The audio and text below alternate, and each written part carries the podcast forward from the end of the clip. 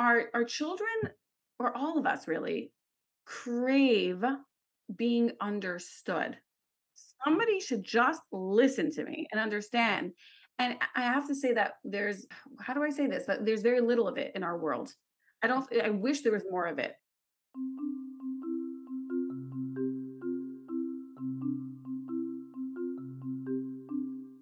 Hi, I'm Rivki Silver. And I'm Alex Fletcher. And this is Deep Meaningful Conversations, powered by Meaningful Minute, the podcast where we explore the complexities, nuances, and joys of being a frum woman.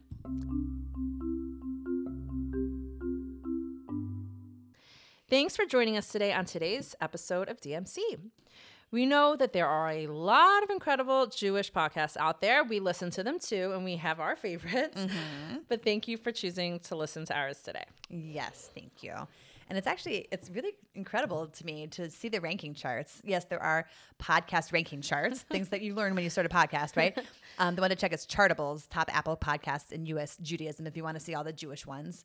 Um, and you'll see that the majority of the top 10 to 15 Jewish podcasts are actually produced by frum Jews. Yeah. How cool is that? Yeah. Um, and we're so grateful to our listener base that we are ranked in the top 15 when we release new, our new episodes. It's very, it's just, it's humbling and gratifying. And also, it's just, it's a nice feeling. So thanks to each of you for being here today. You are helping us get out there. Yes, yes, thank you. So, in terms of today's episode, we're talking about parenting and we once did a mini DMC on parenting. Mm-hmm. Remember that? that? Yeah. It's actually, it was one of my favorite mini DMCs that we've done. Um, but we knew as moms, we it was really time that we devote an entire episode to parenting, which we haven't done on DMC yet until today. Bum-bum. For us moms, parenting is all encompassing, all consuming, mm-hmm. even if you're not like a helicopter mom mm-hmm. or a mm-hmm. snowplow mom or any of the, you know, snowplow mom. Snowplow That's mom. the other one that I was thinking about. I couldn't remember the name. Paving the way, right? Exactly. like taking all of the obstacles out exactly. of their path. Exactly. That. Um, any of the types of types of moms that you know you're not quote unquote supposed to be. um, so at the bare minimum, we are tasked with keeping our offspring alive. That's what I always like say when like we were going on vacation. Someone's watching our kids. Just keep them alive. It's right. fine. That's that's your requirements. Okay. Everything else is like you know bonus. It is true. Yes. It's not a small feat. Correct. Especially with you know some of the more adventurous boys, the um, or girls, whatever. Um, anyways, but more than just keeping them alive, obviously. We also want to facilitate our children's emotional, spiritual, psychological, physical, social, mm-hmm. and academic growth. Oh, that's it's, a lot. It is a lot. It's a tall order. And and we don't want to we very much don't want to hinder the growth and development with our mistakes, missteps, and those full-blown fails mm. that we mm. have all experienced. Mm. yes. the, thing, the thing when you do it and you're like this is literally the example they have in the parenting book of what not to do. And here I am doing Causing it. irrevocable damage to my child. I actually just had this conversation with my oldest daughter. How um, I acknowledged her that I had, I really felt like I'd made a, a, a particular mistake with a certain aspect of of tznius when she was growing up, and how like I totally see how I'm sort of compensating for that, and how I'm raising my younger daughter. And we had this nice open conversation about this, and my oldest was remembered this mistake. She actually we talked about it, and she then assured me that it was okay. That's so nice. Yes. She's like, I remember you did that, but like it, it really didn't didn't affect me negatively. that's inc- that's it was oh, really nice. To have older children who can like oh, have these conversations with you, that's phenomenal. Can I just say something? Like for sure there are other more intense emotional trauma possibly that they have. but like those conversations would be actually painful to have. But at least with this one, Check. Exactly. We take what we can get. You yes. Know? Oh my gosh. So, you know, obviously I'm sure there are plenty other mistakes that, you know, that I may have had. It, it, it can be very depressing when we focus on that. Mm-hmm. Um, but at least like I just want to acknowledge that, and this is something that we discuss in this upcoming interview that, you know, the task of parenting it's just it's so universal. It's so human. We're so not alone uh, uh, alone. It's it, we talk about like how parenting is some like some i always say like i, I never really experienced anger before parenting. How ridiculous.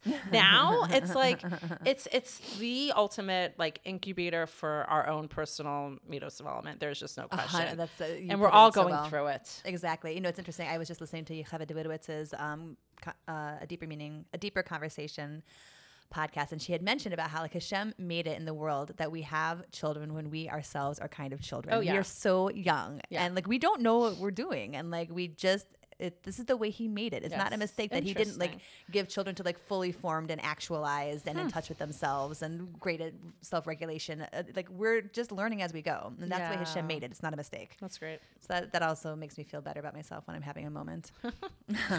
so there's there's so much to say about parenting and so many directions we can take with this DMC. We decided that we wanted to feature Bleemy Heller on this episode of DMC because Alex and I both learned about her on social media and we're both really inspired by the ideas that she shares there.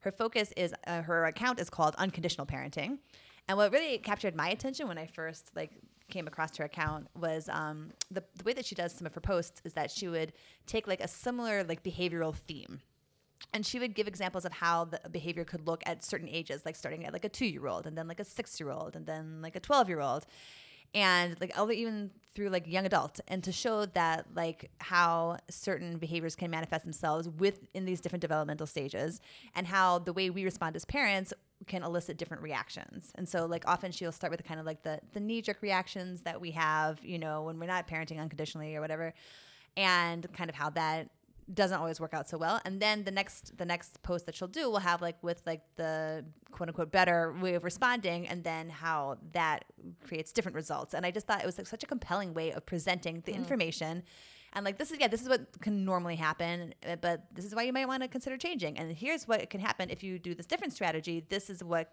can be the result. And I love that it was like back to back. And I love that it was like these examples over the course of like a child's life. It was just really, really well done.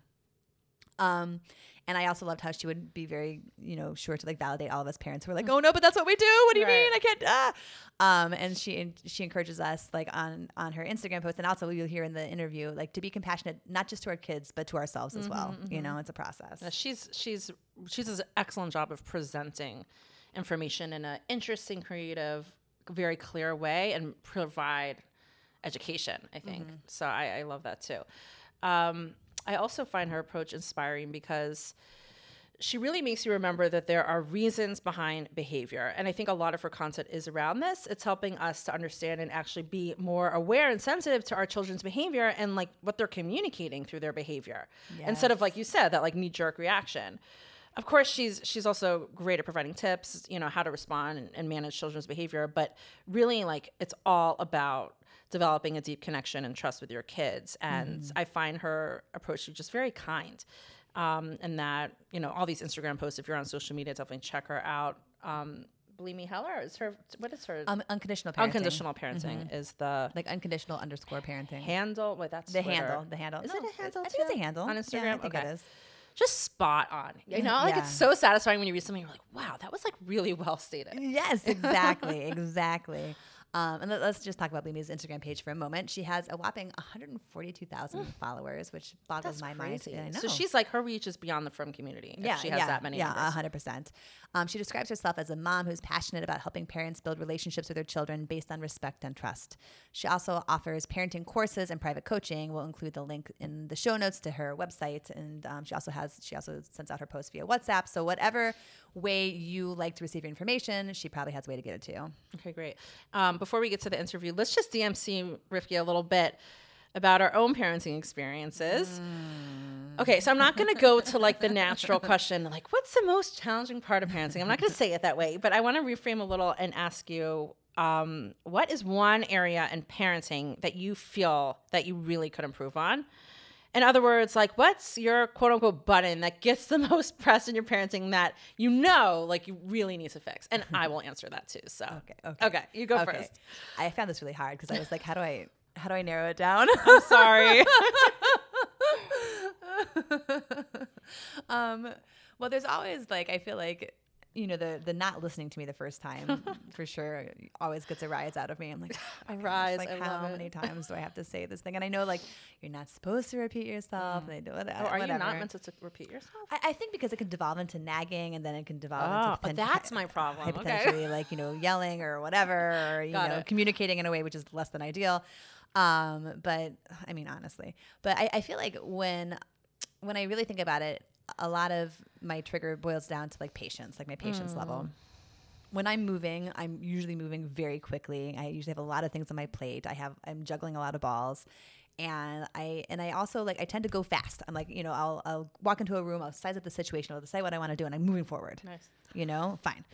Um, and I understand that not everyone moves at that pace. Right. Nor should everyone, nor should I necessarily move at that pace. Sometimes I really do need to slow it down. Um, and it's hard for me to slow down, especially when I feel like something could be moving faster. Like if I feel like someone could be making choices to that were better, my children. And um, but with my three year old, I can be patient because she's three. Right. So like, okay, fine. So I know it's gonna take a while because she's a pre preschooler and like But can I just say, when your oldest child was three, I'm not sure you necessarily have the same patience. Like I think, right, like as your ch- you've gone through raising older kids, I think. 100%. Also, when my oldest Right. child was three, I had like two babies below him, so like right, I was just overwhelmed. right. So yes, I don't even know.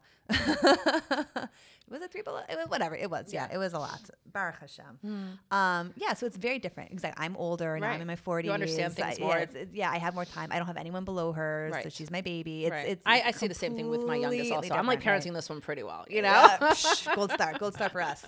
You know, I feel like I, I just don't have patience sometimes for like letting my kids process things at their speed or, or, or if like, you know, we're running late in the morning and this one has to get to minyan and this one has to whatever. And like, I'm like, you knew you needed your shoes. You need your shoes every single day. Is there a reason your shoes were not on your feet? Like, this is not a new requirement. Like, why? Why? Hmm. So I feel like, I guess that kind of like impatience with like, you know, or like the impatience of like, you know, stalling bedtime. Like I know my kids are going to stall bedtime because that's what I like. I know that they're going to suddenly remember that they're hungry once they get up into their bed. Like I, mm-hmm. this is not new for me either. And I just, I get so impatient with it. I'm like, oh, come on. Yeah. So I get impatient with them. I get impatient with myself for not like, you know, for not, I get impatient with them for like wanting the ridiculous thing that they want. It's not ridiculous for them to be hungry. First of all, they're not hungry. They had dinner Right, and they had a the snack thing. And you had two it's dinners. just. Yeah, like, correct, come on. correct. but like, so I don't have patience for it, and then I don't have empathy. Right. And then I get annoyed at myself for also like not predicting it Mm. and not like creating a because I'm always like this is my also thing. Like I, I'm like if I just plan well enough, and if I just have it's if I just have enough structure, and if I just have a good enough bedtime routine, then all my problems will be magically Right, solved. right. Listeners, I want to tell you this is not true. Learn from me. Hysterical, Ricky. I love it. Well, okay, that's me. that, thank you so much for sharing all that with us. It definitely resonates with me. I'm sure with others as well. Um, for me, I guess that button is any kind of like talk back or rude talk. Oh yes. I don't know if I did that as a kid, but in my mind, I never spoke like that to my mother. You're probably perfect. perfect. I'm like, where did you get those genes from? Certainly not my side of the family. Oh gosh. So I, I just find it like so oh, by the way, can I just say I'm an only child? So the environment that I was raised in also was completely, different. different. Like it cannot possibly compare. yeah. Anyway, I find it really hard for me to listen and respond calmly as well to any kind of talk back or rude talk. It's very, it's like by definition triggering for Yeah, me. yes. And I will definitely have this sort of like visceral reaction to chutzpah when it comes to specifically like non-compliance. Hmm. So, I find this, by the way, I'm better. I don't. This is more like when my kids are like the 10 and under. Like when they're teens, it doesn't come. It's it's, it's different. Right. And like They're parenting not- teens is also like different. Yeah, it's just different. So I'm not. I don't want any, especially my teens. I do. Just in case somehow they do end up listening to this episode. I'm not talking about you guys, okay? So- but um, but I find that like let's say a child's one of my younger ones like doesn't want to comply, but was able to express that to me somehow and share their feelings in an open way and talk about it. Like I feel like I could deal with that. Like we could talk about it. I can validate. We can problem solve. Yeah.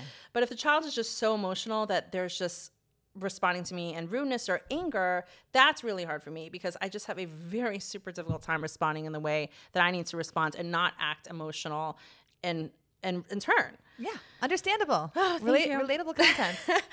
Um, and the hardest part about this is also this when you know in your mind that these kids need, we know that they need the parents to respond in an emotionally regular way. Like yeah, that is exactly what they need. But like it was, it's almost like I feel that's like just biologically impossible and like superhuman. So yes, this is something that I need to continue to work on. I have plenty of opportunities to practice it. Thank God. And yeah, those are my buttons. Oh my gosh, what we love about like DMCing about these kinds of topics is that we know we're not the only ones because we have people who message us like, "Thank you so much. We felt very validated by your conversation."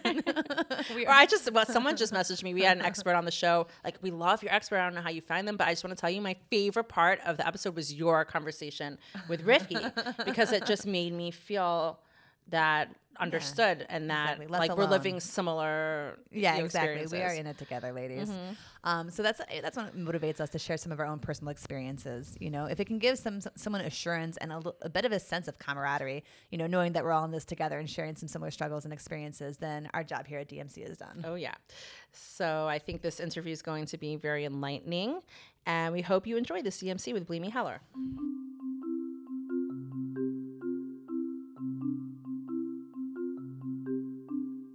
Welcome, Bleemy, to Deep Meaningful Conversations. We are so excited to have this DMC with you today. So am I. Yay. okay, so this is a topic near and dear to my heart, and really honored to to hear your insights and expertise on parenting. So, you know, we know that you you're a parent coach and you coach parents on learning how to parent unconditionally.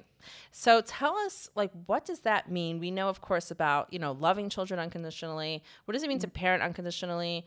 You know, and also like if you could just share a little bit about like how you discovered this method of parenting and, you know, obviously why you're so passionate about it. Yeah. Okay. So I don't really love labels or titles to my way of parenting or any really way of parenting, but specifically mine because it's not really a method. I find that labels sort of come along with like, this is the method of how you do it. It's not a method. It's really much more a consciousness, a way of understanding parenting than it is a specific methodology or specific set of strategies. Now, um, the re- the I got unconditional, the word unconditional parenting from the book um, by Alfie Kohn, um, and I really I like the idea, and that's why I adopted that name, even though I said I don't like labels. Hmm. And the idea is that so unconditional love is that I'd love you unconditionally, right? Like no matter what you do, I will love you anyway. And we extend that into the way that we parent, meaning that we also don't have conditions in our parenting. So when we say unconditional love, right, we're talking about it sounds it's very um it's ephemeral. It's you know uh, esoteric. It's something that you can't really hold on to. Like what does that mean? Mhm. Right. What does that look like in real life? Right. How does somebody feel unconditionally loved?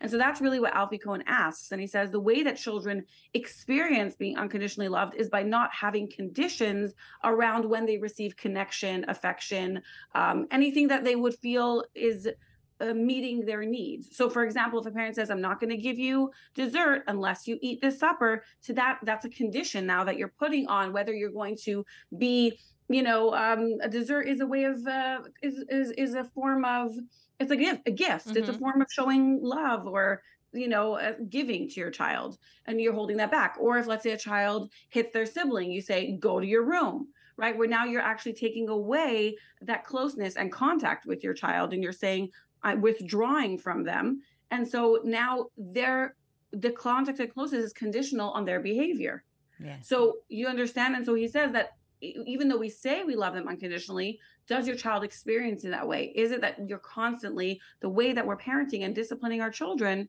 trying to set boundaries? Is it done in a way where there's a ton of conditions around what your child perceives to be love? Mhm. So there are boundaries and consequences. Like you gave an example of going to your room because you hit the child. Could you explain that a little bit? Yeah, so no, there's there isn't. Okay, so Ah. in the the yes, in the approach I talk about, there is boundaries and consequences is a tricky word, but there there is. I don't really like that word because it's been like adopted and co-opted to mean punishments and every anything else you can imagine, Mhm. whatever you want it to be, it means. Um, Mhm. so, but we do believe in boundaries, absolutely, and in upholding boundaries. So if a child is hitting another child, I will step in and stop them and do things to prevent it as much as possible, and uh, talk to my child about it, and do whatever I need to do to keep a safe environment as much as possible. But I will not resort to strategies that uh, will uh, have my child feeling like they don't belong in my presence, like they, uh, you know, something bad needs to happen to them, things like that. Like rejecting them because that's uh-huh. rejecting them or even taking something away from them. Like I used to do that all the time. Like I'm going to take away your iPad, you know. Yeah. Um, I'm going to take your. You're not going to get this. You're not going to get that. We're not going on the trip. You're not coming to the party. You know, taking things away that they love is another form of um really kind of for a child to feel like you obviously don't love me that much if you do that to me. You know, like why are you taking things away that are so important to me? Oh, it's mm-hmm. so tricky because it's like to be in the mind of the child, but while having the mind of the parent and having Oh. like this bigger picture as the parent, and it's a well global said. view. And the, but the child, it's like for them, was it? It was Israel Salanter, I think, who said like if you take a child, a, to- a toy away from a child, it's like taking like a boat away from a hu- like an adult, something like Yeah, something like that. I think he says if a child toy toy breaks, it's like the equivalent of their boat sinking or something, Oh, like so a ship with all their cargo. Yeah. Yeah, I love that because it's so compassionate and really trying to understand things from a child's perspective. I don't know if you're familiar with like recently. I mean, it's not so recent. I started sharing. Uh, I share on Instagram, right? Posts. I also share them on WhatsApp. Um, I do a lot of like from the point of view of a child. Mhm. I love I this. just share as if the child is speaking because I think it's very hard. Yeah, as a parent, we're so focused on what we need to do, what we need to take care of, which makes a lot of sense as we should be. But sometimes we forget what it's like from the perspective of a child. So I try to combine. Yeah, this approach is basically where we're still in the role of parent. We're not abdicating that role and saying, like, oh, well, then if my child needs unconditional love, then I'm just not going to set boundaries and just going to do whatever they want. Like, that's what we would call permissive parenting, where it's just, right? No, we absolutely believe that children actually need our leadership and need our guidance and that they crave that really. Um, and even if they don't, they need it for their own safety and well being. And at the same time, we still take our child's perspective into consideration. Mhm. And uh, when I when people hear this, they I, I imagine like I even saw with both of you, it can feel very overwhelming. You know, it's like, what are you saying? Wait, so like all the strategies that I've been using until now, they're wrong. Mhm. You know, they're bad. Um, I can't use them. So first of all, I don't like thinking in terms of wrong or bad. It's more about what's the impact and do I want that impact? Mhm. right? And then it's about slowly finding and adopting different strategies that are effective, but that don't in, impact our children in that way. You know, don't have them feeling like you only love me when I do this, and you only love me when I do that, and I'm only accepted when I do this, and I'm only accepted when I do that, and I'm not when I don't. You know what I mean? Yeah. Yeah. So, yeah. did you have a particular parenting journey yourself that got Oh you yeah, that's what you asked involved? before. Yeah. Right. Yeah. You were asking what, like, I, why I'm so passionate about it and what led Mhm. me here. Yeah. I did have my own journey. So it started really as a, a child myself. Um, I remember being punished. And I remember, I have very clear memories of when I was punished, thinking like, and I was probably already what, 11, 12 when I started thinking this.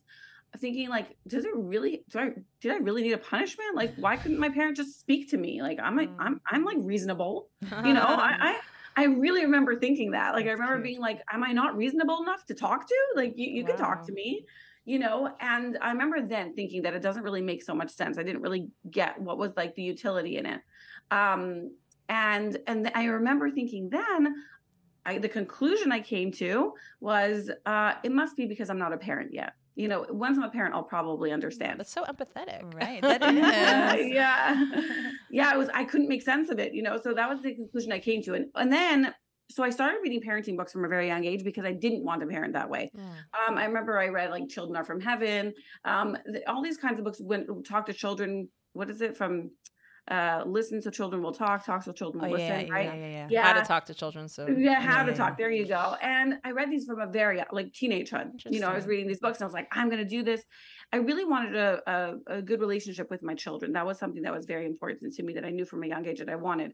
Anyway, I did become a parent, and um, with my oldest child, she turned out, and she started. She was very uh, like around two years old. She was started really showing her true character. You know, when they start speaking and everything, and she was very strong willed Mm. you know what people would might call stubborn or spirited or highly sensitive all the things Mm, I can and i was really really struggling to um to parent in the way that i wanted to you know I, I found myself threatening i found myself punishing i found myself you know trying reward charts and i was lost. And and uh, the the beauty of my child my oldest my daughter is that she didn't go for any of that that's what i love about really strong-willed children is that even punishments don't work you know i still remember i would Wow, mind's blown. Even punishments don't work with. Good, yeah. good, good with why. yeah but with some children i think that like like my, like with me i remember i used to like be scared of it so i would quickly change and do what i need to do but she was like you're Mm. gonna do that to me no i'm gonna like show you that that doesn't work you know and she was very determined to do that so um, i felt very lost and i noticed that i started dreading parenting and i started really dreading um, just being with her you know it was felt like i was just micromanaging her all day and i was and i remember uh, like it's, it's it slowly started percolating in my mind this idea that i must find another way. Like this Mm. can't be it, you know? Mhm. And so I decided to start researching. I love reading, uh, nonfiction specifically. Uh, you see, I was reading books from when I was a teenager about parenting. Parenting. Um, so I just decided to start like researching and reading about um, what people have to say. And I was like, I hope I'm going to find something new here because um, anytime I did turn to somebody for advice, they were just, I remember I turned to my daughter's preschool teacher and they told me the same thing that I had heard every, like all of us hear all the time. Like, Mhm. put them in a timeout and make a chart and reward. It was all the same things. It was either punishments or rewards or some version of that. Um, and I, I was like, no, I don't want to do that anymore. Like that's not working, you know? Mhm. So I started researching and I came across information that literally blew my mind Hmm. And also really resonated with my inner child. Wow. Like remember I said it started in childhood where I was like, I knew that. Hmm. I knew you didn't need to punish a child. I knew you could talk to them. And I, I actually read from parents who were parenting this way for like they already had teenagers and they, would- they would discuss like uh, Dr. Laura Markham um, and a bunch of different doctors, really neuroscientists, psychologists who were sharing like a new way of approaching parenting, of understanding our role as a parent. And it was so it really really sat like i said it really resonated with my inner child and i was like i know that this is like this makes sense. This is how i would have wanted to be parented. And so i started adopting all the different ideas that i had heard into my own home and i want to say it was very very hard. It was Hmm. not easy. This is the part where like you know it's like oh it sounds like it was so wonderful and dandy. No there were many times where i was like i'm not doing this anymore. Like i'm just going back to what i did before. This isn't working you know? Um but i ultimately always came back to it because it really like aligned with my like highest self and what I really really craved and wanted for my myself as a parent and for my child. Um and I'm still at it. I'm still learning, I'm still growing. Um but I I I when I did start adopting it, I saw a shift. Not in my child. She's still the same person that she always is and she will be and I love that about her. But our relationship shifted Mm. and like the quality of our like interactions changed and it just parenting started feeling different. I'm not going to say it became easier. It, it was a lot of work on myself, and it still is. It's, but there was a, I don't know, a, a quality of ease. Hmm. Meaning, like, did, every moment didn't feel like dreadful, and like, I don't know, there was there were moments of joy where I felt like a sense of Mm. connection with my child, and um, it just started feeling much more meaningful to parent her. It's a honestly, beautiful story. Yeah, that's Yeah. really tremendous. And so that's why I became so passionate. I was like, other people need to know this. Hmm. Yeah. How long have you been doing this? Um, six years. Wow. Mm-hmm. That's so Yeah. nice. Yeah. And I love the idea of the the fact that like it resonated with you internally. I feel like that's something that you know I've taken like I don't even know how many parenting courses and all over the years and right like if something doesn't resonate with you no matter how much intellectually you might think like this is a good strategy like if it doesn't resonate with you like well, it's not going to work. Exactly exactly and um that's uh, when i give my courses i actually start out with that. I say like i'm sure i'm not like the arbiter of truth. Hmm. i'm not like you know it's not like oh here's my you know course and download it onto your brain and i'll do everything i say. You know i say really i want you to uh filter it through your own lens. Take what resonates ask yourself does this really sit well with me and only take what resonates with you it's not a method you don't have to follow the my entire script it's i'm sharing ideas with you and whatever resonates take it and if it doesn't leave leave it you know i really believe in that i believe that we have to it has to sit inside of us it has to live in, in us Mhm. in order for us to like you know live it outside of us A hundred percent. Oh, I really agree. Um, so all of the things I'm hearing, like you know, it's not a method; it's a relationship. Really, is like the message that I'm hearing very strongly here, and I love it.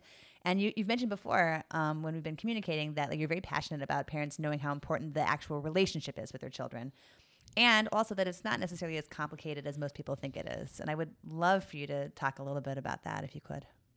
Yeah, so so exactly. So my entire the entire framework really boils down to relationship. That's and that was like the mind-blowing thing that I I saw over and over again when I first started coming across this is that the relationship is the most important thing.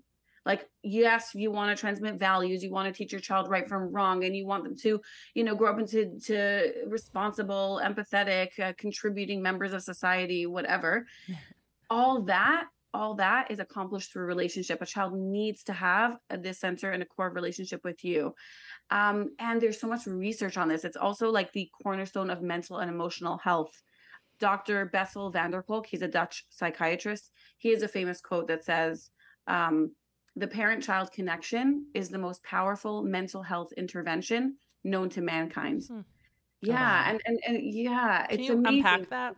Yeah. So um there's so much like right we're dealing with so much mental health crises and uh, there's for sure uh often there's many other different factors that impact it like trauma, you know, PTSD, but what he found over and over again and many other researchers is that when a child has a secure attachment with their parents, they have a secure relationship, that's almost like a buffer for everything that happens to them. It's like a buffer against the rest of the world and against all their experiences because they have their parents to sort of be there. And by the way, this is true for adults too. Um, I know I've read the re- the work of um, uh, Sue Johnson, and she also talks about how like even adults in relationships. Um, those who are in secure relationships also have sort of a buffer against uh, hard things that are happening. They even have brain imaging to show how pain is decreased. Hmm. Um, when, yeah, really fascinating. Wow. So, yeah, so a child, when they have a secure relationship, it's so first of all, that like everything that if they have that relationship, the world is not as scary and not as bad. And so the everybody goes through hard things, right? Uh, Being human is going through hardships. But when you have that relationship, then it, like I said, it provides a buffer. It provides so it's a processing. They can process the hardships that they go through, and it doesn't impact them as um, in a way that's so damaging, Mhm, right? mhm. Also, um, children's brains literally develop according to the relationship that they have with their parents. So, Hmm. uh, children's brains aren't fully developed at birth. There are parts that are fully developed, but the part that isn't is actually right here in the front. Mhm. It's called the prefrontal cortex. Um, that part is responsible for like impulse control, emotional regulation, um, consciousness, uh, problem solving, executive functioning, all the things that we would associate with like maturity. Now, fascinatingly enough, a child's uh, ability to regulate themselves, right? So, uh, something really, really hard happens to you, or you feel, feel a really painful emotion, or you feel, and then the ability to be able to soothe yourself, kind of, to be able to be like, it's okay, and to feel regulated again in your body, um, is actually first learned by a parent providing that for you. So, right, a newborn baby cries and is very distressed, and the parent picks the baby up and is just there, not shushing the baby necessarily, um, but just the parent is there, and the parent's own calm okayness in their body. The child exper- is it's fascinating. There's actually something called mirror neurons where the child will download that Hmm. onto their literally mirror the parent's brain. They download that into their own bodies, and then they develop that regulation. And with the having that experience over and over and over again, a child gets older and they're very distressed. And and a parent having that with a parent over and over again, a parent who's attuned and is okay with themselves and can provide that for their child, develops that ability. And that's also something that really is the cornerstone of emotional health. Right. So there's so there's many different facets as to why um it impacts our ch- our children's emotional and uh mental health which essentially is more or less the same thing. Mm. Um, so yeah, so it's really, really impactful the relationship, and it's the it's I sort of think of it as like the container for the transmission of whatever you want to transmit to your child, Hmm. right?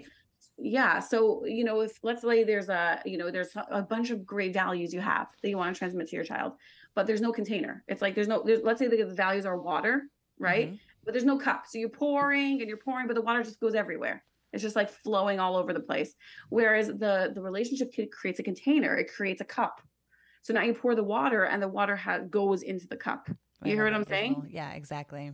Yeah. So the the relationship it creates that container for uh, transmitting everything. So it's it, it literally is the cornerstone of uh, parenting. And when we, unfortunately, what happens is because we're so focused on teaching right from wrong, on setting boundaries, which is yeah, we have to make sure to brush your teeth and go to the bath and you go to sleep where we need to. That's part of our, our role as a parent.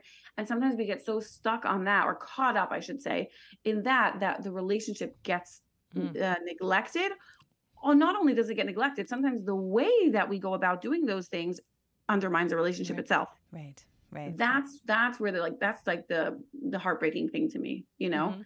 uh, and that's what i was doing and so what i yeah so the the the approach that i try to teach parents is to let's put relationship first. Let's find a way to do all these things without undermining relationship. Now i want to say something.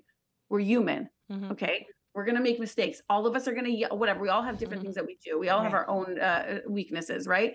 But we're going to yell and we're going to do we are going to undermine the relationship and that's okay. Relationships are a living breathing thing. It's not like you 100% of the time you have to do 100% perfectly no it's there's room for mistakes first of all you can repair afterwards you can always Mhm. say you know i i apologize i did that that was you did not deserve that and i regret doing that but also uh, there's there's room you don't have to do it 100% of the time you know the a relationship i don't know if you've ever heard of a relationship i talk about this too an emotional bank account Mm-hmm. Dr. Stephen, uh, not doctor, sorry, Stephen Covey talks about this. Uh, basically, with every person that you're in a relationship with, you have an emotional relationship, and so it's we have a balance, you know. And if the balance, if you have a lot of deposits and not many withdrawals, your balance is high. And if you have too many withdrawals, and right, so it's about the amount of withdrawals, it's about the quality of the withdrawal, etc. So um, there's room for mistakes. It's not. I'm not. I'm not. None of us are going to be perfect ever. That's That's, great great. That's Um, very comforting. yeah, Yeah, great to hear. yeah, yeah, yeah. No, it's not about that. But as much as possible, if we can, to try to put the relationship first. Right. And I feel like also like you're talking about our responses, so much of it if we go to the root issue is how are we doing? How is our emotional health? How are we able to handle Right. those mishaps? How, so how's our emotional regulation? How's our emotional regulation? Because often that's just sort of what it is. We're like super stressed, we're overwhelmed, and now the kid isn't brushing their teeth. And like how Yeah. how do we build up ourselves as parents to feed mm-hmm. ourselves so that we can keep regulated? I love that you're saying that because that's a, such an important component. Like we cannot forget about. I sometimes, I think when I first started out, actually, if I'm honest, I used to focus too much on like you have to do this for your child, you have to do that for your child, and you have to, sh-" and I neglected to mention the parents. I think Mhm. I neglected myself too. You Mhm. know, um, where I was so hyper focused on what to do for my child, but exactly what you said. Like we need to be there for ourselves. Ultimately, that's really what it comes back to. Right. Because if I'm feeling okay, or if I, I learn how to regulate myself, that will impact my child automatically without having to do anything. Ooh. So, uh, and yeah, and it's so important to care for ourselves too, a hundred percent. And now I include that much, much more um, in what I share. But I love that you mentioned that. So important. And I wanted to mention, you said like, I, it's not so complicated about putting relationship first. Yeah. Well, it is complicated because because it's new. It's new for many of us. Meaning it Ah. isn't complicated, but it is. Meaning it's so new. It's like how do I put relationship first? We don't even know the strategies, but Right. It isn't complicated in the sense that we all know what it means to have a, a a- a relationship with somebody. We all know what we would want in a relationship. Like one of the easiest ways for me to question of whether I want to use a strategy or not is to simply think, how would I feel if someone did that to me? Mm. That it's very simple in that way. But it's hard because it's it's hard to change over all our strategies that we're so used to using, etc. You know? Right. Right. It's like an extra Yeah. beat where we have to like stop and think, uh, like, and take that extra moment right. and like, who has an extra moment? You know, when you're also when you're responding reflexively, you got to be like, oh nope, gotta stop responding reflexively, and now I have to think, and now I have to do something else. yeah, exactly. In the beginning, it's for sure like that. You have to take a lot of pauses and breaks. But I have to say that over time, right? I've been doing this for six years.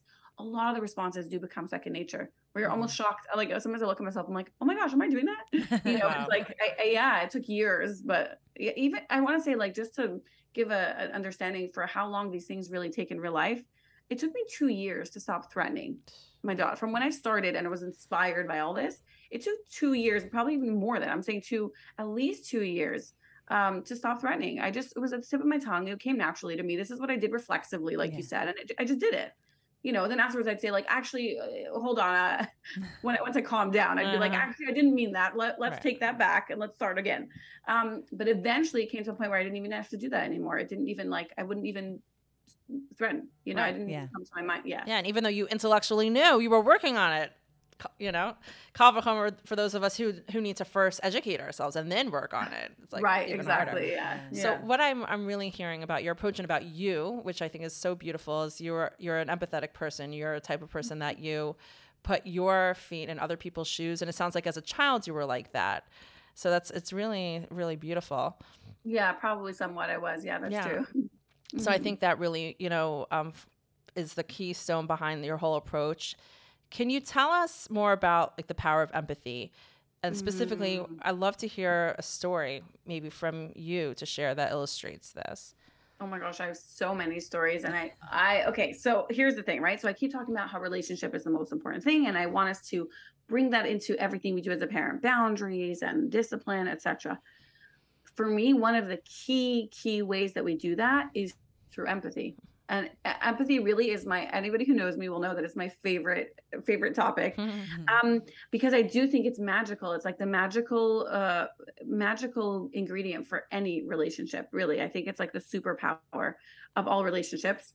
And so, think about it this way. So, let's say my child. I tell my. I just want to give a very practical example.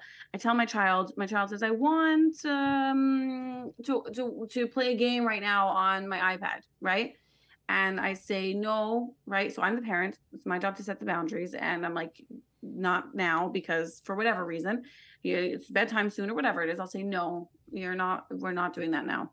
Um, I can't let you do that right now. And then my child is likely very upset, right? That's where I will then bring in empathy. Now, let's talk about what empathy first is, because like I think that there's so many. Eh, right. We talk, it's a buzzword, and what does it mean? Yeah. It's really uh, ultimately it's seeing the perspective of another, and the cornerstone of that is listening. It's really about listening. Now, when we think about listening, it's active listening. It's when you're really listening to understand their perspective.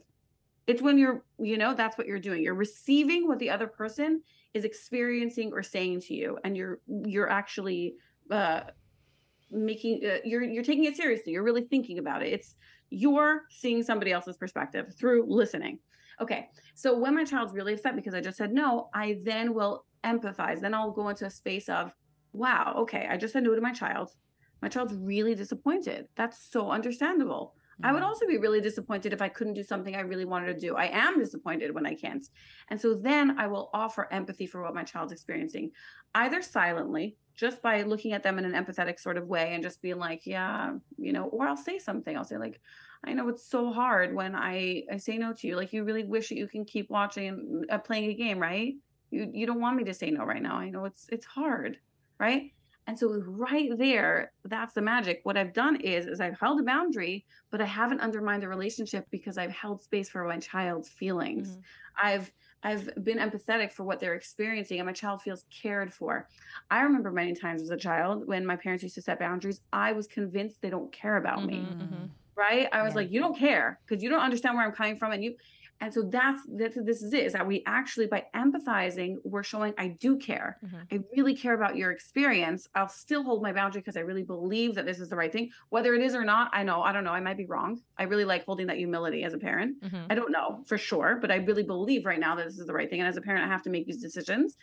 But i'm going to still take seriously and understand where you're coming from and it's really something that's going to touch me. I'm not just going to like say words that i don't mean. I'm really going to em- empathy is that I'm, I'm, allowing it to touch me. I'm really seeing your perspective. Mm. so that's one way that we bring empathy into our parenting and that's how we with boundaries that's how we do it. And that way we really don't undermine the relationship because we're putting the child's experience first in a way. I mean we're also putting first what needs to get done and taking care of them etc right, right? right.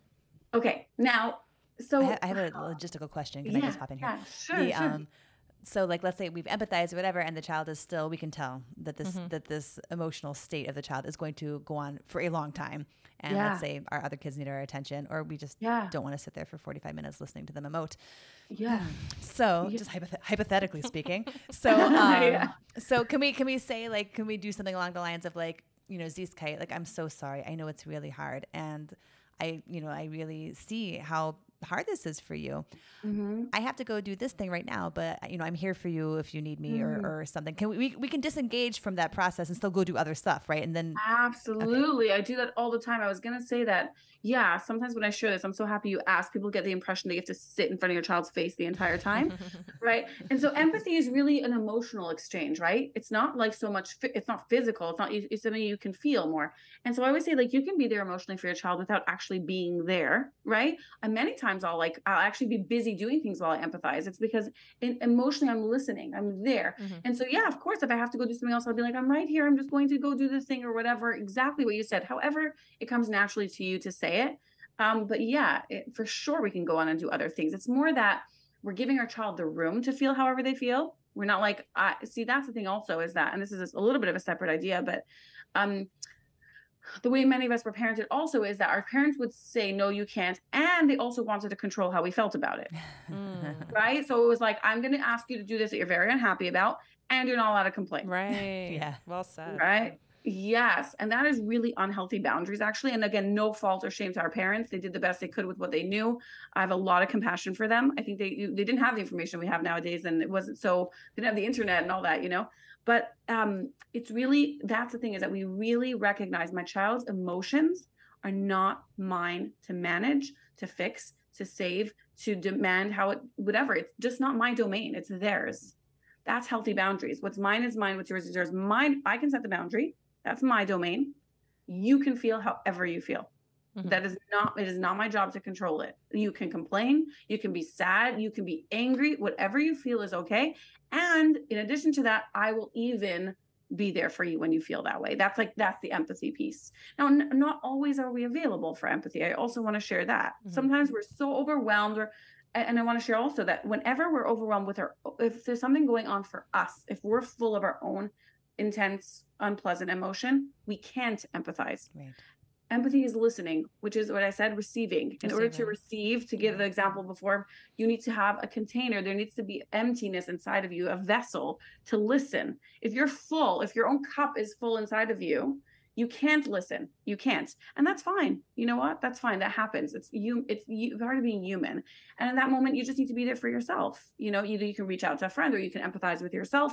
That's a whole other thing. Mm-hmm. But but when you're not full, then you can empathize with your child, you know? So, but at, even if you can't empathize, the minimum we do is let your child feel however they feel. Don't control how they feel. Right. But let's say they're feeling their feelings and we're acknowledging it, but they are lashing out or yes. disturbing the peace in the home, you know, screaming, throwing. Like, what would you say that at that happen. point? Yeah, that will happen. And, and, and how we, uh, I'll, I'll get to how we manage that, but I first, can I go back oh, to, oh, yeah. yeah um, and the power of empathy. Okay, yes, I've got my running list of questions for you. no, it's okay. I know this is what always happens. I can go on and on and on and on. Really, honestly. Um, so I'm going to get to yeah. What happens when a child lashes out? That we go to discipline and upholding boundaries. Really, what do we do when a child uh, their behavior is not okay? Right? Like what right. do we do in the moment? So I'll get there. But I want to share about. So I I was just uh, before gave an example of how we bring empathy into one of the things that we do as a parent right? Um, we really bring it into everything that we do as a parent. So when it comes to our children's emotions, when it comes to disciplining them, etc. But I want to share the power of empathy overall. So here's the thing, okay? Our our children, or all of us really, crave being understood. Right. Somebody should just listen to me and understand. Right.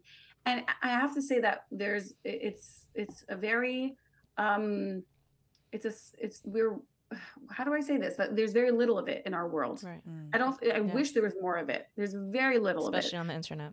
uh, oh, for sure, for sure. But even in real life, like I see that there's so most of us haven't been raised, I think, with empathy. So most of us don't really know how to engage with empathy mm. so much. And you'll watch even two people communicating, and there's a lot of like just talk, talk, talk. Each person. Okay, so think of it like this: there's expressing, and then there's receiving Mm-hmm. When one person expresses, the other person essentially should be receiving. And then when the other person expresses, mm-hmm. what happens is we just express, express, express, right. express. This is what an argument is, right? right? Each person is just expressing, nobody's receiving. Mm. So, um, what uh, empathy is the power of receiving, is that somebody's actually listening, is somebody's taking the chance to listen.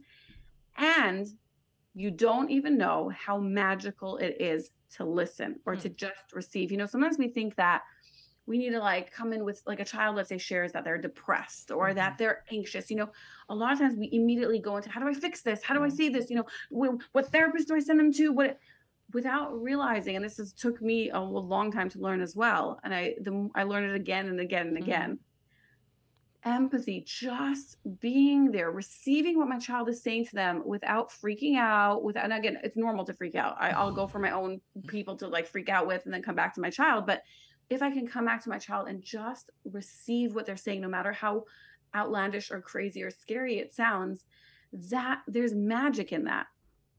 And I think we realize there's magic in it when we experience it ourselves. Mm-hmm. Like I've had experiences where I've felt like all kinds of intense emotions, like, and I've been able to share, and the other person just listened and I walked away, you know, feeling so much lighter, mm-hmm. so much better. And all the thoughts that I had sort of dissipated because I had a room to express it and somebody heard it without freaking out about it and without thinking that I actually meant what I said, you know? Mm-hmm. And it mm-hmm. was just like, just heard the underlying pain or what was happening for me.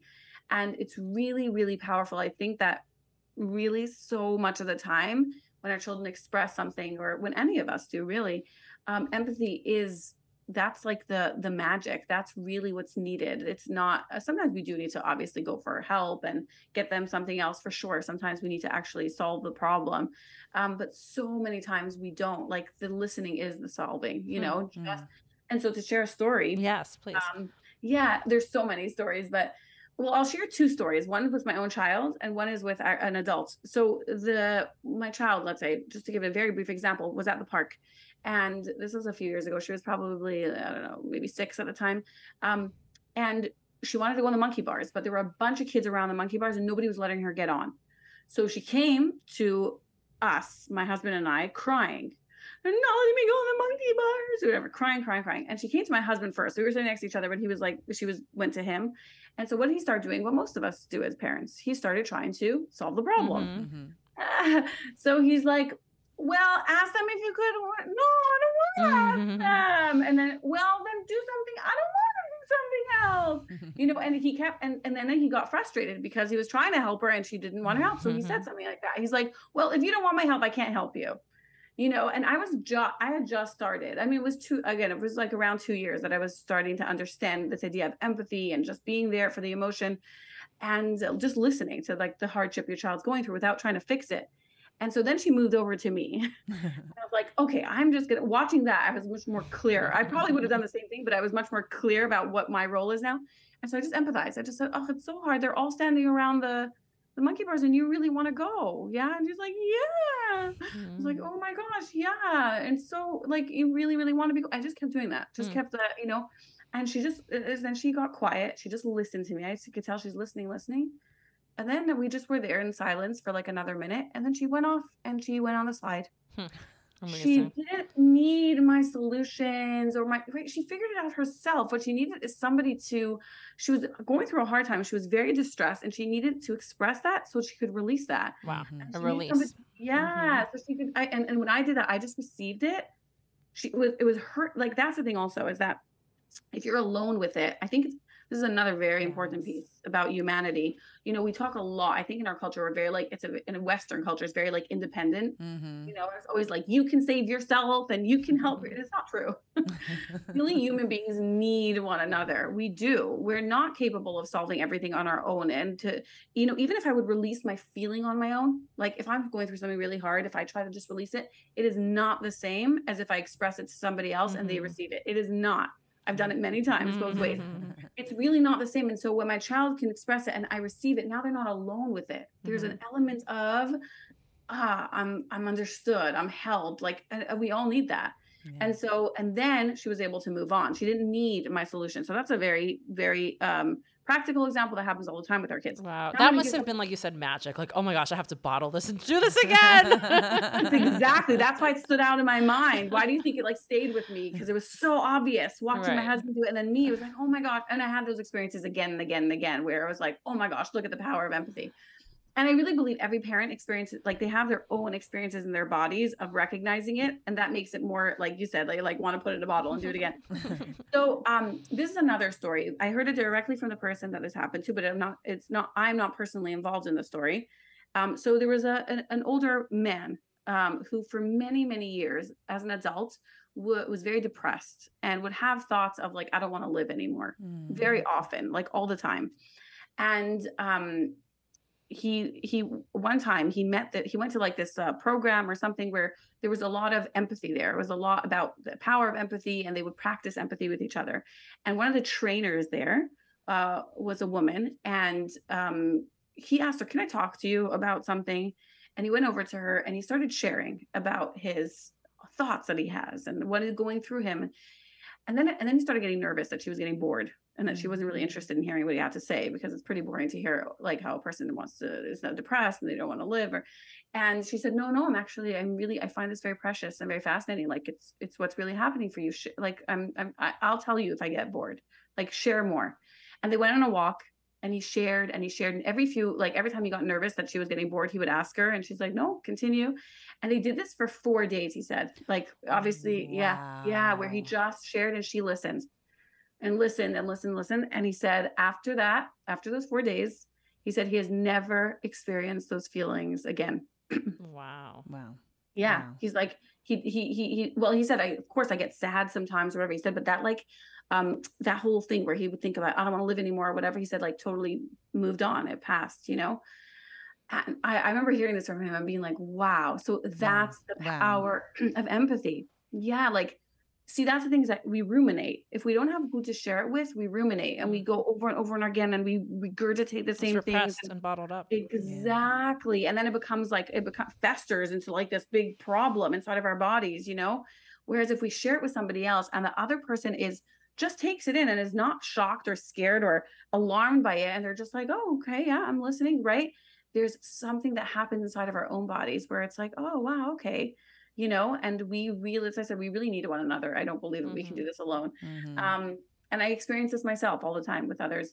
So yeah that's so that's also the amazing power of empathy. And i think that so those examples obviously two are like extremes kind of thing. One's a very simple example one's much more heavy and you know um but i, I really believe that empathy is that powerful Mm. you know Oh. Wow. not to say that sometimes there's other interventions that are needed, by the way. I don't want to say that Of there course, not I 100%. definitely believe in medication sometimes and all the other things. But yeah, but I just wanted to share the power of, uh, Right. of That was and this is something that we can all do. We can all empathize, you know, like that's That's something we can all learn to Exactly. Exactly. Sometimes you need a health mental health professional to do other things. But exactly. As parents, we can all empathize. We're all we all are able to do that. Right. Exactly. And whether we're a friend or a parent, though, we must be a full, unbroken container because we can't receive it if we can't handle their that other person's emotional Exactly. distress. Right. Exactly. And let me share something with you. If we are feeling full of our own pain, we can turn to somebody else who's an unbroken, full, Uh-huh. is empty container, and go to them. That's what I do. Sometimes I'm so pained about what my child is going through that I realize I'm not able to be there for them. I- Mhm. I'm just I can't listen. It's like too painful for me. Mhm. And so I'll go to somebody else and just cry or share my own pain. And then I, so I feel so much lighter. And then I go back to my child and I feel so much more able to listen. That's why actually as a parenting coach, um, that's one of the services I want to provide. I've only done it for one parent because I don't think most parents recognize the importance or like the beauty in it of I want to be an empathetic presence for parents. That's Hmm. so, So if they're going through a hard time that I can just, I- I'll just listen to you. I'll be there for you, you know? Mm. You have Um, to be I've a strong for- person to do that. yeah I, you I happen to love doing that it's so Oh. nourishing for me like for me it actually it's not even that i'm even though we call it receiving and like the other person's expressing to me i i i, I feel like they're giving me something Wow. That's yeah amazing. Okay, so Hashem gave you the koach to be really well suited for this. It's great. Everyone should call yeah i mean listen everybody has different right, things Right. that they're yeah yeah, exactly, exactly. So I, I loved how you had mentioned earlier about how this is a process and it's okay. It's okay to be human. Like these are all good things for us to hear. I, you know, definitely me with my perfectionistic tendencies that I'm working on. You know, is definitely good to hear. Doesn't have to be mm-hmm. 100 percent of the time. Um, so can you talk a little bit more about how like we can shift our parenting without feeling like total failures for um, you know whatever we've been doing so far?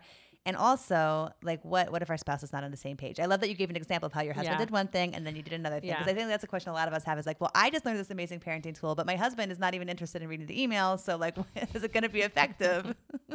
yeah totally okay first of all i'm still having in mind that i didn't answer the question about what to do when a child acts out well we Oh. can get we'll get Well, there yeah, we'll Okay. get to it later. Okay. Um, so okay, so the question was about husbands and well, oh, feeling like total failures. Yeah. Yeah. I think it's so important. So honestly, I think the the backbone of this is self-compassion, Mhm. right? We have like I don't I really don't believe and I I used to think that like growth happens from being hard on yourself and you know, and I really really believe that growth like integrated like you know, lasting growth uh, really it stands on the back of self-compassion like Mm. really having a lot of compassion for ourselves and being like and again what does self-compassion even mean? That's a whole Mhm. separate thing. It's like how do i have compassion for myself? And again let's go back to the idea that i really believe everything starts with relationship i believe that we really learn to have compassion with it for ourselves when somebody else can hold us with compassion Mhm. Mm. you know so Mhm. telling somebody the terrible thing we just did with our child and the other person really has compassion for that and says like i imagine you were really just trying to get cooperation it was so frustrating and and i also see how much regret you have like that's really Mhm. you know and when you when someone else doesn't like judge you and doesn't be like oh my gosh i can't believe you did that really sees your intention but also really sees your sadness over what you did and sees that you want to change um, i think that then we start being able to hold ourselves more with compassion like eh, again some people did experience have experienced people holding them with compassion but many haven't and so i think that if you haven't it's a very it's like what is this i don't know what it is Mhm. and so I think when we experience it from somebody else, it's really helpful. So I try to provide that for parents as well, um, you know, to give them the compassion that maybe they aren't giving themselves. Um, but yeah, I really think we have to have compassion for ourselves and see when we um, hear these things or whatever. A lot of times we feel guilt and shame, Mhm. right? And that that we start thinking I'm a terrible parent. We start also like feeling very discouraged. "Ugh, I'm never gonna do this right. I'm always whatever it is, you know, really feeling all these very discouraging uh, and terrible feelings, um, thoughts, really. Um, and what what I really and I don't believe that those motivate change or Mhm. lasting change nearly as much as sadness does. So just sadness or regret. Interesting. And yeah, yeah, yeah. Like, um, think about it this way, okay? Let's say somebody came to their uh, parents, a child came to their parent and says, you know, it really hurt me when you told your friend about me, that my problems, it really, really hurt me. Okay. Now imagine a parent who doesn't have self-compassion.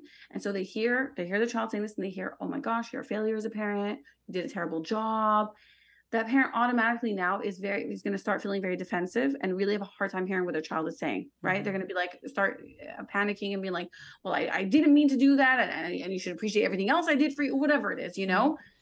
Um and a parent who does have self see that's so the guilt and shame you see how it's really not helping the parent move forward or really be able to hear their child.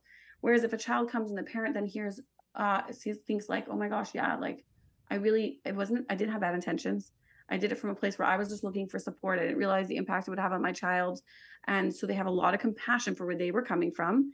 And the same, then they can hear, then there's a sense of sadness that emerges of like, oh, but I'm so sad that it impacted you in this way. Mm.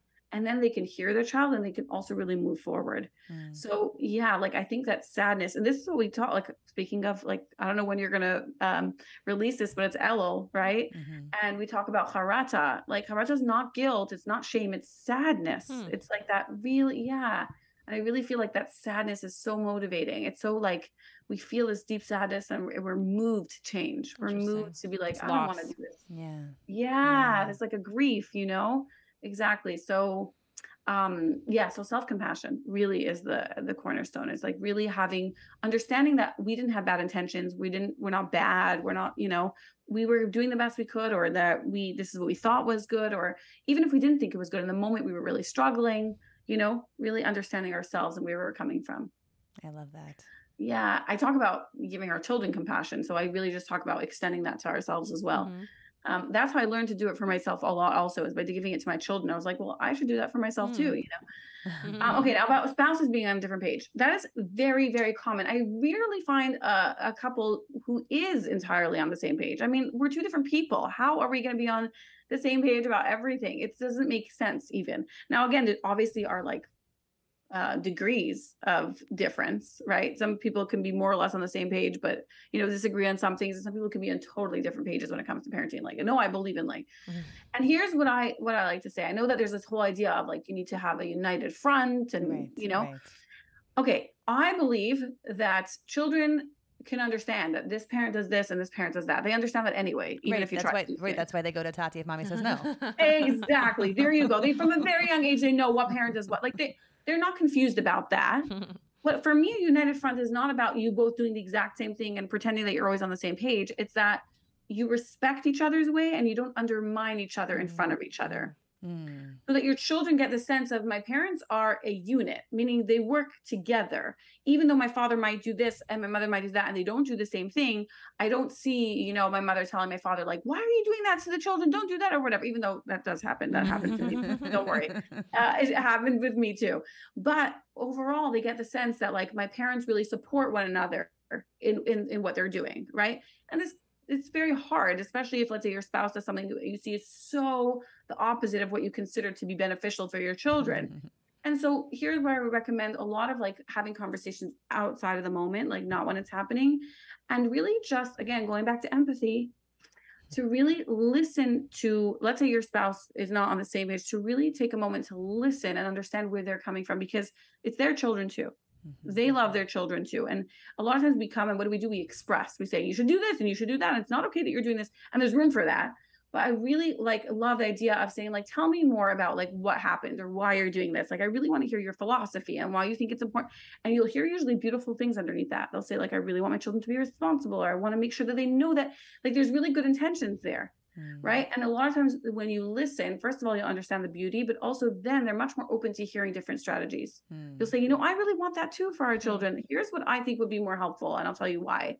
So, first of all, and then also the idea of asking your spouse to empathize with you, of saying, like, listen, I don't need you to under to, to agree with me. Can you just listen Mm. to why I this is important to me? Like, just listen. And even you can ask your spouse, can you repeat what you heard me say? Mm. Um, anytime we want empathy from another person, a simple way to do it is say, like, would you mind repeating what you heard me say? Because that's them listening. Now they have, if they're having to reframe it, phrase it, what they heard you say, they're then they're actually listening.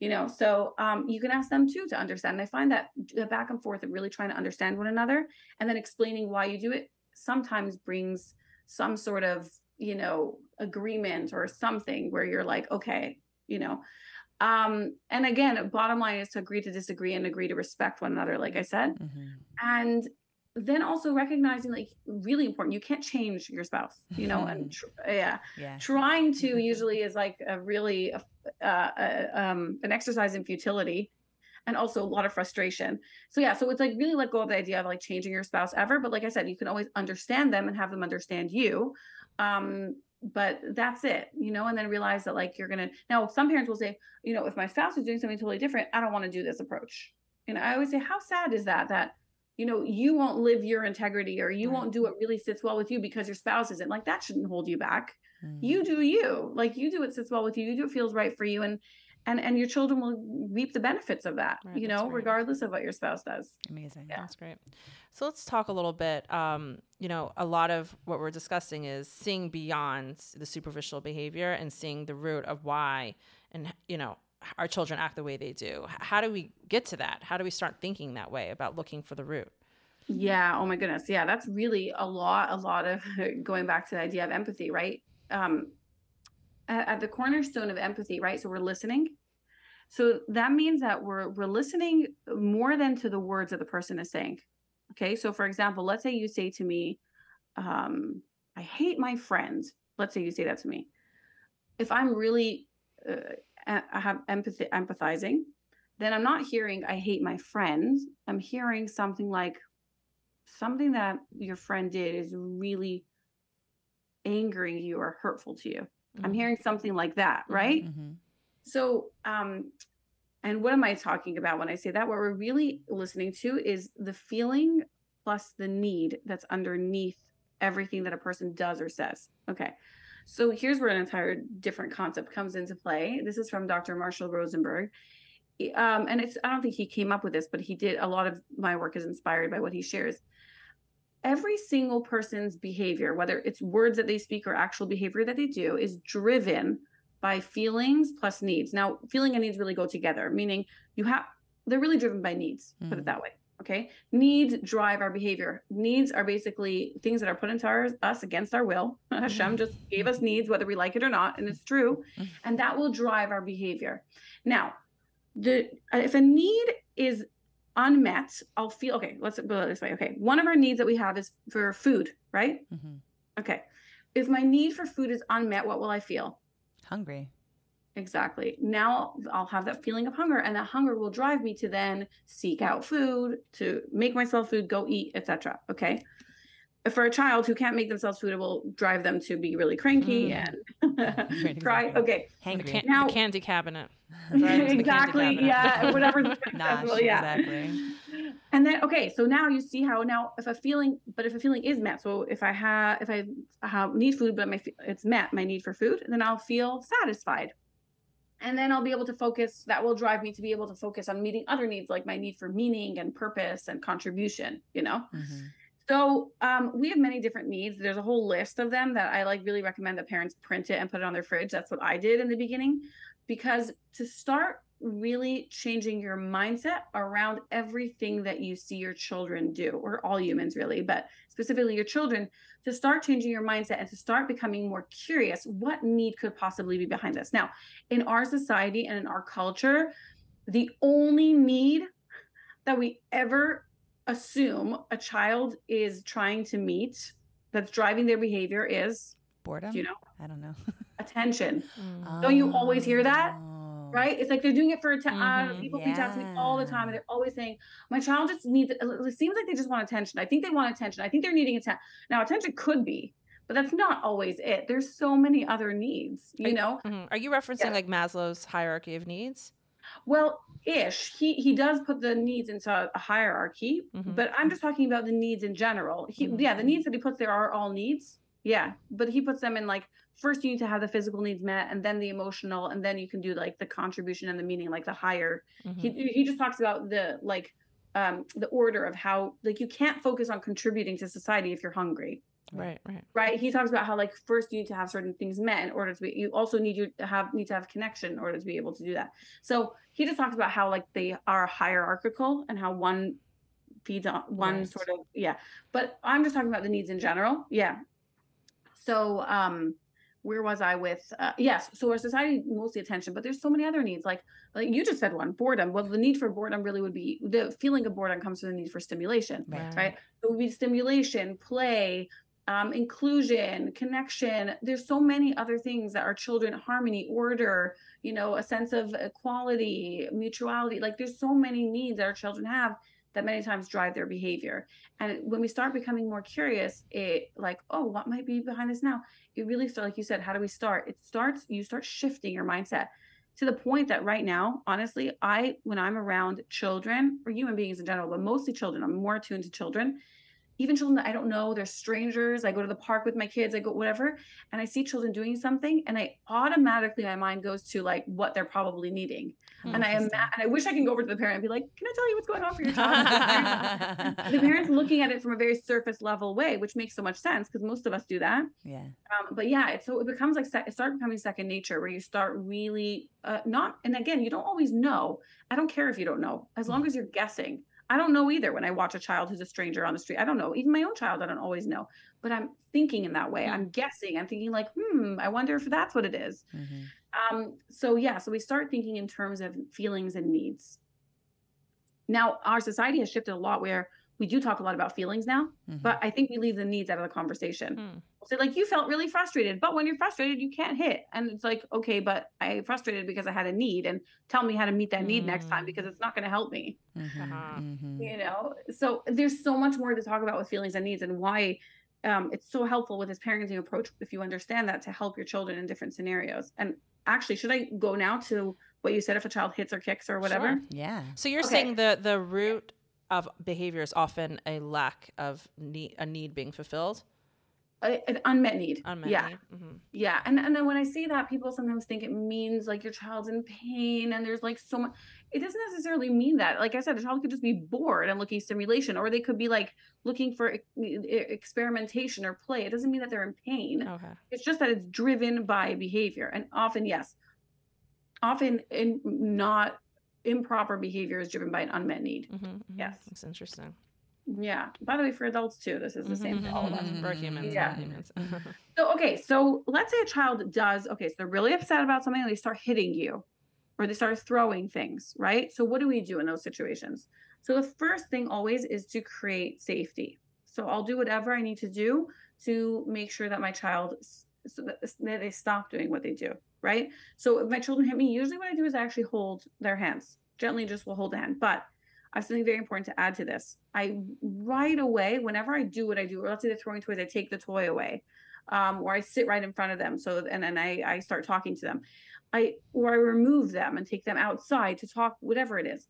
But I immediately go straight into empathy. Hmm. If I only hold my child's hands, that will anger them tremendously because it feels like I'm just restricting them and I'm not understanding where they're coming from. And it feels very like, what are you doing?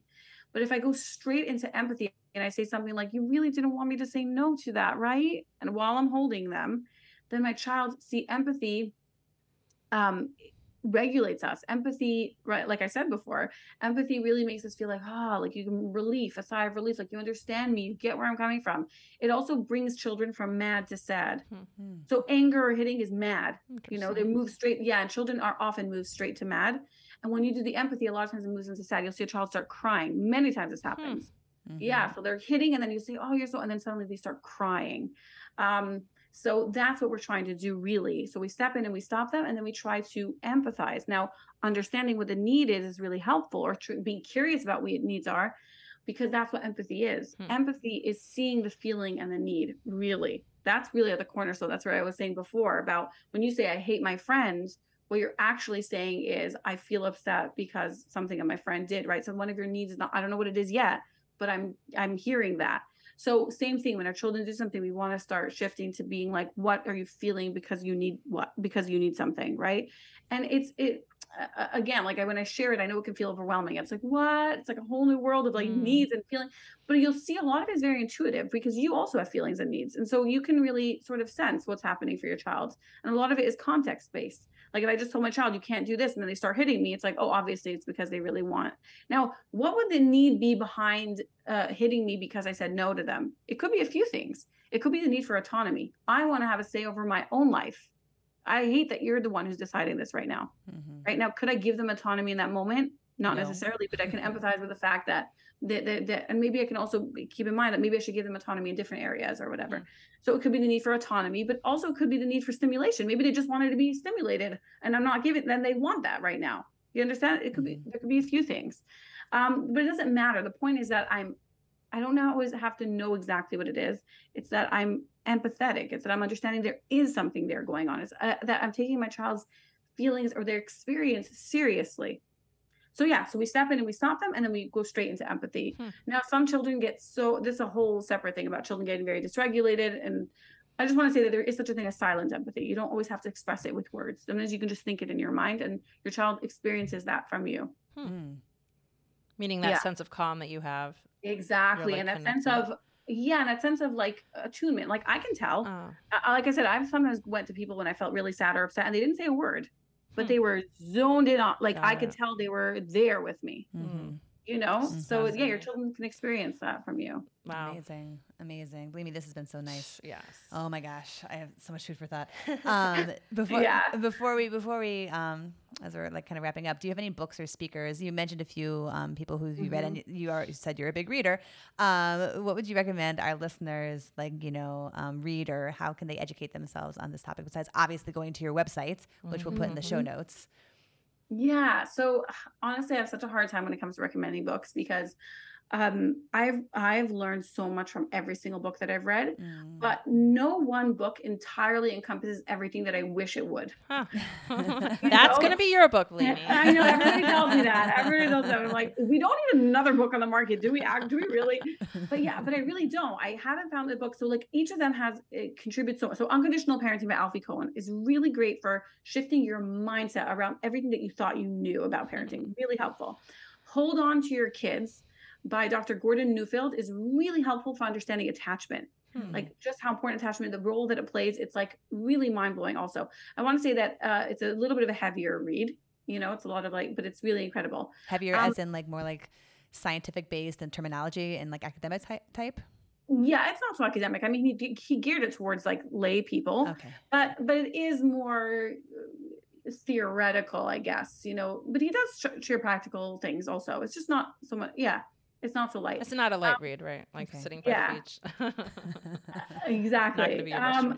I love those kinds of books, but I know most people don't. Um, then there's uh, Nonviolent Communication by Marshall Rose, Dr. Marshall Rosenberg. I've never He's- heard of any of these books I ever. know, I I thought know, I this is knew a decent amount about parenting. this is why we have the Okay, keep podcast. Yeah, going. because keep you know going. why these are not the pop because the Yeah. popular ones are like I know the popular ones are great, but I find that they don't go deep enough. They don't really give you a, um, an understanding as much as I would like parents to have. Yeah. Mhm. So, uh, nonviolent communication by Marshall Rosenberg is a lot of what I talk about feelings and needs. You'll Mhm. understand much more about that. Honestly, I have to say though, like his book doesn't do doesn't do it justice. That's my personal opinion. I yeah, like I've taken courses on it and and I've understood it much deeper that way. But still, I think it's a great start. Um, yeah, those are those are the three that really come to mind for me that have been like very transformational in the way that I think about like i think it's really helpful for attachment understanding the unconditionality of parenting and then feelings and needs i think that that's like a Mhm. Amazing. Yeah. And how did you find these books? How did you learn of them? Oh my! So so uh, that's the thing is that one thing led to another. So remember I said I came across parents. By the way, a lot of it was on Facebook. So this was Hmm. like what I don't know seven or eight years ago. And so I I uh, I came across parents who started like sharing this, like the relationship is the most important thing. And if and I was like, yes, oh my gosh, that makes so much sense. Let me follow her. What did she say? Like you know, and and she would recommend like she would post things that Dr. Gordon Neufeld said. Let's say. Huh. I'd be like, oh, and then I would hear from people who, you know, whatever. I would one thing led to another, where I would like hear about another book and another book, and that's really how I heard about them, um, and how I learned about them. Yeah, Wow, you are awesome, and you are such a gem. I oh, know. This you. was this has been incredible. Thank It's you. been absolutely yeah. Lena, we just want to really thank you for coming on to DMC. Is there any anything that you want to share before we say goodbye, or like this? I mean, you shared so much. I feel like it's Oh like my a gosh, I have so much more to share. I have so much to say, but there's, there's one thing that's actually sitting with me that I'm like, I really want to finish this. I really want to say this Okay. about. So I was talking before about if your child hits, you stop them and you empathize. But I also want to say, and I mentioned this briefly, that afterwards, when you have a moment, and you don't have to do this every time, but like the idea is for me, for I see a huge my role as a parent is to really help my child understand what their need was and help them find other strategies to meet that need because my child was basically what the, their behavior is like the best thing that they can think of to meet their need in that moment Right, right. Mhm. right like uh, so they really wanted it to be included in a game they didn't know how so they pulled their children's sister's hair they don't they don't they don't have great problem solving skills you know they don't yeah they really don't they don't because of their brain development. So they usually come up with like very unhelpful strategies and they also get, go to anger really fast frustration so they'll pull the hair right? And so um, i want to help my child understand oh is it that you really wanted to be included? You know now I, how to do that is a whole thing about how to understand where your child's coming from and guess but it's also a practice. And then my child's like oh yeah i did want to be included. So your child starts understanding that oh it was a need and then i say how else can you be included? And i'll say like you can ask can i play with you? Or and so i'm giving my child the skills for how to navigate their needs in an effective way. And i, I always think about like how wonderful would that be if every single one of us a was aware of our needs because i think most people are not Right. and also that we knew and understood different strategies to meet our needs. Like if we think of us as adults we do the same thing. I always say like the three strategies that adults know about how to meet their needs is either to be passive like be like do nothing and just be miserable and resentful or be passive aggressive you know be like send hints in a way that's like you know like hello this is my need do something about it or be straight up aggressive yell you know be wh- whatever it is. Most of us don't know another strategy of saying like i have this need can you meet it? or a different way mm-hmm. Mhm. um, and I really love the idea of teaching our children from a young age to recognize their needs and to Hmm. express them. Like my child, let's say when I'm busy with uh, when friends come over, my my child used to hit me. I would be smoozing with my friend, and she would come over. and She would just like whack me. Mm. And um, I started getting curious. You know, I took her to the side. I remember that, and I said like, "Yeah, is it like you really? Something's really hard about the fact that I'm talking to my friends. Like I was, you know." She said, "Yeah, it feels like you don't care about me." Mm. I was like, oh, wow. Right now, that doesn't mean that I'm going to stop having friends over and stop talking to them. But what I am going to do is, first of all, listen to my child and also help them find a different way to communicate that next time. So I said, wow, I'm so happy you told me that. I so get that. You feel like, so I said, so first of all, next time when you feel that way, what else can you do? She says, I could tell you that I don't feel like you care about me, but I'm embarrassed to say in front of your friends. Mhm, mhm. Mhm. said, okay, so can you, you can say, mommy, I want to say something with, to you and I'll come to you.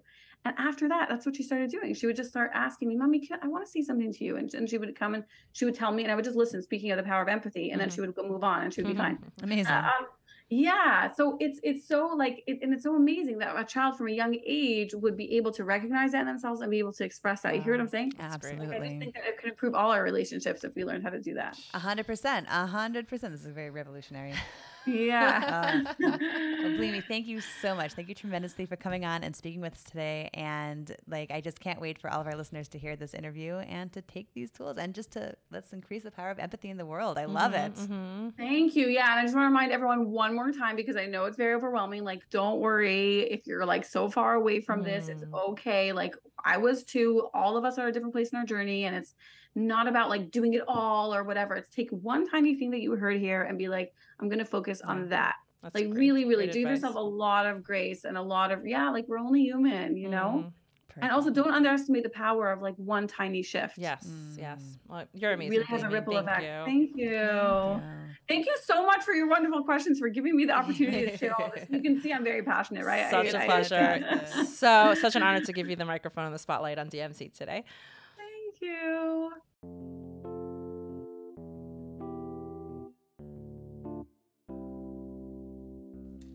Here's this episode's takeaway. In any parenting journey, it's easy to get caught up in the things we need to teach our children, but we need to remember that the relationship is the most important thing. You can't transmit your values without a relationship, and you create that relationship with empathy. Try to be curious about what your child's needs are behind the behavior, and remember to cut yourself slack if as you're shifting to this way of thinking.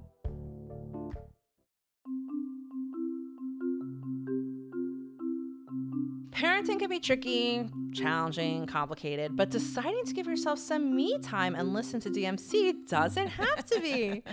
we love when our listeners tell us that we're the best friends they never knew they had. That's actually a real review that we just got. Yeah, love that one. Didn't make that up.